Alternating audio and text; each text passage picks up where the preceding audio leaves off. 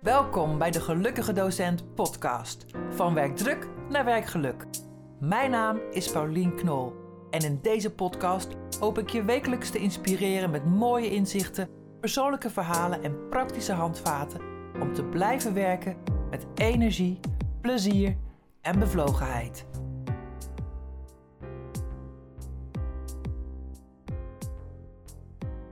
Hallo, leuk dat je weer luistert naar een nieuwe aflevering van de podcast van de Gelukkige Docent.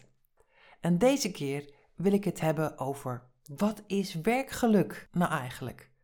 Want eerlijk is eerlijk, ik had er tijdens mijn werk uh, als docent op het MBO nog nooit van gehoord. In al die twintig jaar niet. We hadden het nooit over werkgeluk. Het is ook nog een nieuw woord eigenlijk. De betekenis van werk is de afgelopen decennia ook enorm veranderd. Hè, vroeger werkten we nog om te overleven, om een inkomen te hebben, om, om ja, echt letterlijk uh, te overleven. Dus dat is al lang niet meer zo. We kunnen allemaal in onze basisbehoeften voorzien. En hebben dat werk daarvoor in eerste instantie niet meer zo nodig. Dat betekent dat we ja, andere betekenis gaan geven en hogere waarde toekennen aan werk. We willen meer halen uit het werk dan alleen maar een inkomen voor onze dagelijkse levensbehoeften. Ja, we willen zingeving, passie, betekenisvolheid, plezier, geluk. Vroeger, als je dan een baan had, uh, ja, dan bleef je daar werken. Ook al vond je het niet leuk. En had je eenmaal een vak geleerd, ja, dan hield je die carrière ook aan. Of je bleef bij dezelfde werkgever je hele werkzame leven. Ook dat is al lang niet meer zo. Mensen wisselen veel sneller van baan, juist omdat ze ook op zoek zijn nou ja, naar dat plezier, naar dat werkgeluk. En natuurlijk speelt ook de opkomst van social media een grote rol. daarin zien we hoe andere mensen leven en dat ze zichzelf voordoen. Het is de vraag of het altijd maar echt is natuurlijk. Hoe mooi het is en hoe leuk hun leven is en hoe leuk werk ze doen. En we vergelijken dat met onze eigen situatie en denk, nou ja, hmm, ik heb het eigenlijk veel minder. Het lijkt alsof het leven maakbaar is. In ieder geval is die term werkgeluk steeds belangrijker gaan worden. Want het werd ook wel duidelijk dat alhoewel niet altijd even duidelijk is wat werkgeluk nou precies is, het is voor iedereen wat anders, is het wel duidelijk dat het ontbreken ervan een grote oorzaak is van uh, ja, uitval, ziekte, burn-out. En daarom zijn er de afgelopen jaren zoveel onderzoeken gedaan naar wat ons gelukkig maakt in het werk. En het is natuurlijk iets heel persoonlijks, maar uit onderzoek is gebleken dat er ook veel gemene delers zijn. Aspecten die eigenlijk universeel belangrijk zijn voor de mens om gelukkig te zijn in hun leven en in hun werk. Op dit moment is werkgeluk echt een hot item. In het bedrijfsleven zijn er zelfs organisaties die iemand aanstellen als een Chief Happiness Officer, echt waar, die als heeft om het welzijn, het geluk van de medewerkers te vergroten en te behouden. Zover zijn we in het onderwijs denk ik nog niet, al denk ik dat het in het onderwijs ook steeds verder uh, normaal wordt om het te hebben over werkgeluk. Zeker hè, als je denkt, we hebben in het onderwijs een groot percentage collega's die het gewoon niet kan volhouden, die het niet meer leuk vindt, die burned out worden. Dus het is echt tijd om te werken aan werkgeluk. Ook voor mij was mijn onderwijsbaan niet mijn eerste carrière. Daar heb ik in mijn, vorige in mijn eerste podcast iets over gezegd. Op mijn dertigste werd ik pas docent. En ik weet het nog goed. Ik had mijn opleiding tot omgangskunde docent in de vakantie, net voor de vakantie, afgerond. En ik eh, had gesolliciteerd op een baan. En ik werd in de vakantie gebeld of ik uh, toch nog eventjes op uh, sollicitatiegesprek wilde komen. En dan ging ik in de trein. Het was een bloedhete dag. En ik kwam aan bij die school en die school was al helemaal leeg. De stoelen op de tafels en, en, en het was al helemaal in vakantiestand. En ik werd verwelkomd door de, ja, de manager in een korte broek. Die was ook al in vakantiestand. En ik had een heel leuk gesprek en ik werd er aangenomen. En ik reed toen terug naar huis en ik moest nog even een boodschapje doen.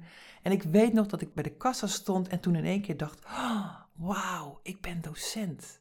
Ik ben docent. En ik vond dat echt een ding. Ik vond echt dat ik een soort status uh, upgrade had gekregen in mijn leven. Want ik was docent. Ik was daar trots op. Um, ja, ik vond het een mooi beroep. En dat vind ik nog steeds.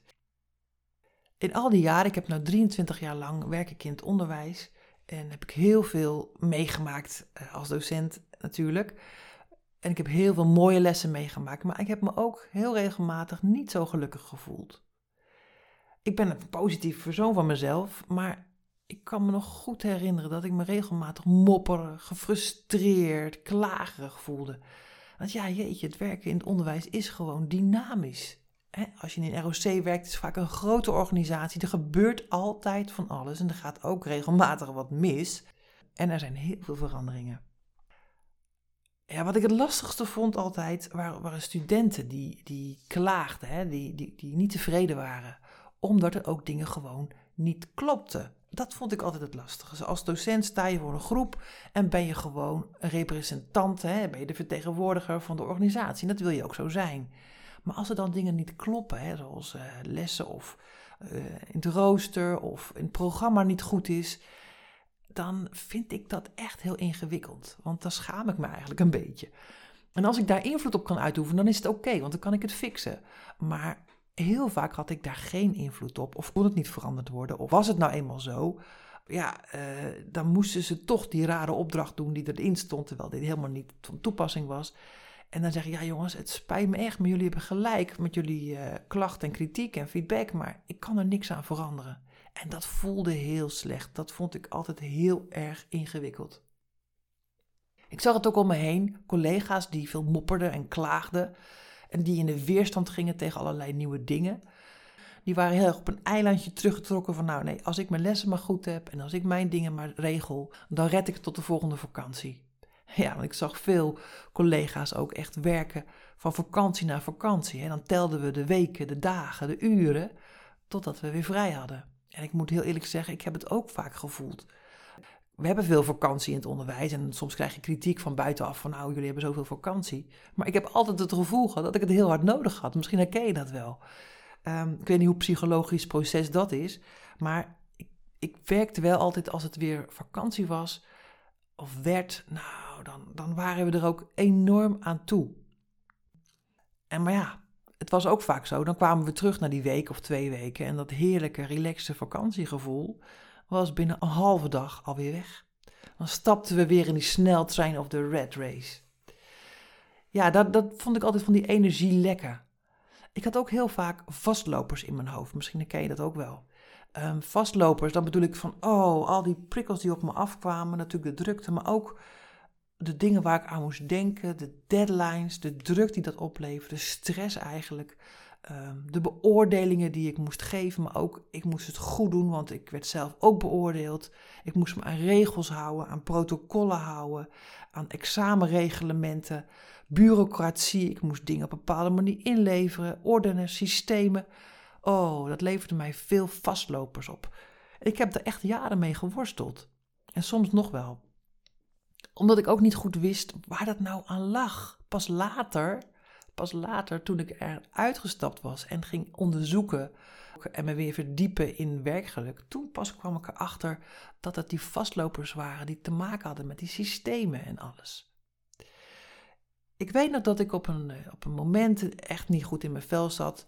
En dat ik met een manager daarover sprak. Zo van, oh, ik, ik, ik wil gewoon zo graag werken met plezier en energie op een team wat leuk is en waar we elkaar helpen.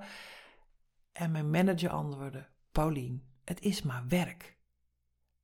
En ik weet het nog zo goed en ik vond het zo'n raar antwoord. Toen dacht ik: Het is maar werk. Maar dat is vanuit een oud perspectief bekeken. Hè? Dat werk hoeft niet altijd leuk te zijn. Sterker nog, werk was meestal niet leuk. Het is maar werk. En je moet het doen om je geld te verdienen. En daarna kan je gaan leven. Maar dat wilde ik gewoon niet. Ik wilde gewoon ook op mijn werk het leuk hebben. En ik wilde werken met energie en plezier en met bevlogenheid. Ik wilde mijn competenties kwijt kunnen. En bovendien ja, vond en vind ik nog steeds dat studenten recht hebben op inspirerende, energieke, bevlogen docenten. Want dan kunnen we echt impact maken en dan kunnen we echt prachtig onderwijs maken. Maar goed, ik wist wel dat het niet goed met me ging. En ik ging ook vaak met tegenzin naar mijn werk. En ik kwam thuis en was ik ook helemaal leeg en moe. En dan plofte ik op de bank, kwam ik er twee uur niet meer vanaf. Maar ik kon het niet zo goed veranderen. Ik vertelde net dat ik pas toen ik besloten had dat ik zou stoppen met mijn reguliere onderwijsbaan om iets anders te gaan doen, mijn droom te gaan leven, om spreker te worden, om entertainer te worden. Toen pas leerde ik dus de term werkgeluk. Wat is werkgeluk nou eigenlijk? Bij werkgeluk horen natuurlijk woorden als plezier, waardering, salaris, voldoening, autonomie. Er is eigenlijk niet één definitie, net zo min als er een definitie van geluk is. Geluk betekent voor iedereen wat anders. En toch zijn er wel een aantal thema's die uit onderzoek naar voren zijn gekomen, die universeel zijn. Maar werkgeluk gaat voor mij niet over altijd maar lol hebben of plezier hebben op je werk. Of dingen doen die leuk zijn. Dat is niet realistisch. Juist om leuke dingen te kunnen doen, moet je soms dingen doen die je even wat minder leuk vindt. Dat hoort er nou eenmaal gewoon bij. Dat moet je accepteren. Dat is een effect. Daar heb je geen invloed op. Dat moet je gewoon doen. En niet veel energie aan verliezen. Werkgeluk gaat over een balans hebben tussen energie lekken, dus dingen die je moeilijk vindt, die energie kosten, maar ook energiebronnen, dingen die je geweldig vindt, waar je energie van krijgt. Nou, ik heb heel veel energiebronnen in het onderwijs en dat zijn natuurlijk de lessen, het contact met je studenten, het contact met je collega's, de mooie dingen die je kunt overdragen aan je studenten, de impact die je kan hebben op een mensenleven. dat, dat, daar, dat, hoef ik niet uit te leggen, toch? dat, daar word ik zelf altijd heel erg warm van. Dat is mijn grootste energiebron. Daar ga ik nog steeds elke dag voor aan. Even terug naar die, uh, die, die termen die uit onderzoek dan komen. Hè. Als je gaat googlen, dan vind je heel veel werkgeluk, modellen, uh, thema's. Misschien is dat per werksoort ook wel een beetje verschillend. Voor het onderwijs heb ik zes aspecten gezien. Ik dacht, nou, die zijn echt toepasbaar, vind ik, voor de onderwijscultuur. En ik noem ze zelf kansen voor werkgeluk. Heb je eerst uh, een, een vol hoofd en, en, zie je geen kansen, zie je geen mogelijkheden, voel je alleen maar uh, beknopt en gevangen in, in de red race die je moet lopen, dan zijn deze aspecten kansen om uh, ja, opening te zien, om oplossingen te zien, om anders te kijken naar dingen, om ruimte te creëren en ontspannenheid en plezier in je werk te krijgen. De eerste aspect, de eerste kans. Ik noem ze even alle zes en daarna wil ik ze met jullie eventjes doorheen lopen. Mindset, verbinding, plezier, vitaliteit, zingeving en bevlogenheid. Zes prachtige thema's waar de kansen liggen op werkgeluk. Wat betekent het nou? Wat betekent nou die mindset? De mindset is de manier waarop je naar situaties en dingen kijkt. Het gebeurt in je hoofd. Het is je denken, je kijken, je interpreteren van de situatie om je heen. Bij mindset horen zaken als omgaan met energiebalans, het hanteren van stress, uh, motivatie, je doelen behalen, je invloed voelen en zien, het idee hebben dat je kan kiezen en veerkrachtig zijn. Al die dingen hebben te maken met hoe jij dat in je hoofd neerzet, in je mind. Het tweede woord was de verbinding. Verbinding is een zo belangrijk uh, kans op werkgeluk. Dat voelen we maar al te goed in deze coronatijd. Als je de verbinding verandert of, of als je geen fysieke verbinding meer kan voelen met mensen. Hierbij horen woorden als veiligheid, vertrouwen, feedback, samenwerking. Het contact met je leidinggevende is ook cruciaal. Hoe is het contact met je, met je organisatie? Kan je hulp vragen? Het derde woord is plezier. Nou, dat hoef ik nog niet uit te leggen bijna. Hoe is de sfeer? Is het leuk? Is het gezellig? Wordt er gelachen? is er veel humor? Kan je zelf je humor kwijt? Mag je jezelf zijn? Wordt er gedacht in oplossingen? Is er genoeg uitdaging in ontwikkeling? De vierde is de vitaliteit. Deze vind je niet terug in uh, heel veel werkmodellen, omdat vitaliteit vaak los wordt gezien. Maar ik vind het een wezenlijk onderdeel van werkgeluk. Zeker in het onderwijs, waarbij je gewoon, ja, als je voor de klas gaat, gewoon elke keer 100% moet geven. En dat vraagt gewoon de nodige ja, kracht en energie, ja, vitaliteit eigenlijk van jezelf. Zit je goed in je vel? Daar gaat het over. Gaat weer over die energiebalans. Het omgaan met stress. Het omgaan met tegenslagen. Ook die veerkracht. Ben je vaak ziek of zelden ziek? Is er aandacht voor bewegen en gezondheid op je werk? En gezond bewegen voor jezelf? Voel je je veerkrachtig? Voel je je energiek? Slaap je goed? Al die dingen die te maken hebben ja, met jouw persoonlijke energie, die vallen onder vitaliteit. De vierde is zingeving. Nou, dat is een prachtige en die is zo belangrijk om werkgelukkig te zijn. We hebben behoefte als mens om betekenisvol te zijn, om bij te kunnen dragen aan iets groters dan onszelf. Hè? Om betekenisvol werk te doen, om impact te hebben, om nou ja, onderdeel van iets te zijn wat groot is. Zingeving gaat over, uh, doet mijn werk ertoe? Heb ik impact? Draag ik bij aan de maatschappij of aan geluk van anderen? Sluit je waarde aan bij de organisatie? Word je gelukkig van je werk? Nou, als docenten denk ik dat dat wellicht uh, ja, wel heel vaak duidelijk is, omdat we als docent een hele grote impact kunnen hebben hè, op het leven van onze de studenten. En bij kunnen dragen aan de ontwikkeling en opleiding en carrière, kansen van mooie mensen. De laatste is de bevlogenheid, je passie. Kun je je onderwijsvuur laten branden? Kun je die aanhouden? Voel je dat? Doe je wat je leuk vindt om te doen? Doe je waar je goed in bent? Krijg je complimenten? Word je gewaardeerd? En kun je je talenten en kwaliteiten en competenties kwijt? Voel je genoeg autonomie, vrijheid om dat ook vorm te geven? Samenvattend, nou, werkgeluk. Waar heb ik het over gehad? Ik heb al heel lang gesproken. Werkgeluk is niet zo makkelijk te omschrijven. Het is persoonlijk en soms situationeel. Hè? Het is ook niet een statisch begrip. Het verandert ook. Werkgeluk gaat niet over dat het altijd maar leuk is op je werk of dat je alleen maar leuke dingen kunt doen. Nee, je hebt ook dingen die je minder leuk vindt. Je hebt dingen die je energie geven, vind je vaak ook heel erg leuk. En je hebt ook taken en situaties die energie kosten. Het gaat dus om de balans tussen energiegevers en energielekken. En op die balans, het is soms een dynamisch begrip, maar balanceren kun je leren. En balans is ook een soort spier die je kunt trainen. Je kunt daar invloed op uitoefenen. Hoe doe je dat? Nou, door mijn inziens kun je dat doen door te werken aan de kansen op werkgeluk. In het onderwijs zie ik zes kansen op werkgeluk. Ik noem ze nog even: mindset, zingeving, verbinding, plezier, bevlogenheid en vitaliteit. Ik hoop dat je nu meer duidelijkheid hebt gekregen over wat werkgeluk in kan houden.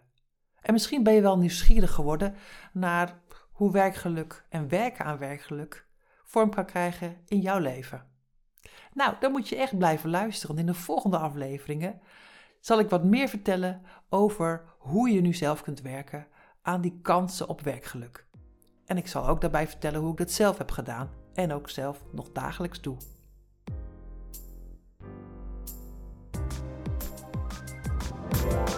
Dankjewel voor het luisteren naar deze podcast. Ik hoop dat het jou geïnspireerd heeft. Als je nog niet geabonneerd bent, doe dat even. En laat ook een review achter. Dan weet ik wat je ervan vond. Tot de volgende keer.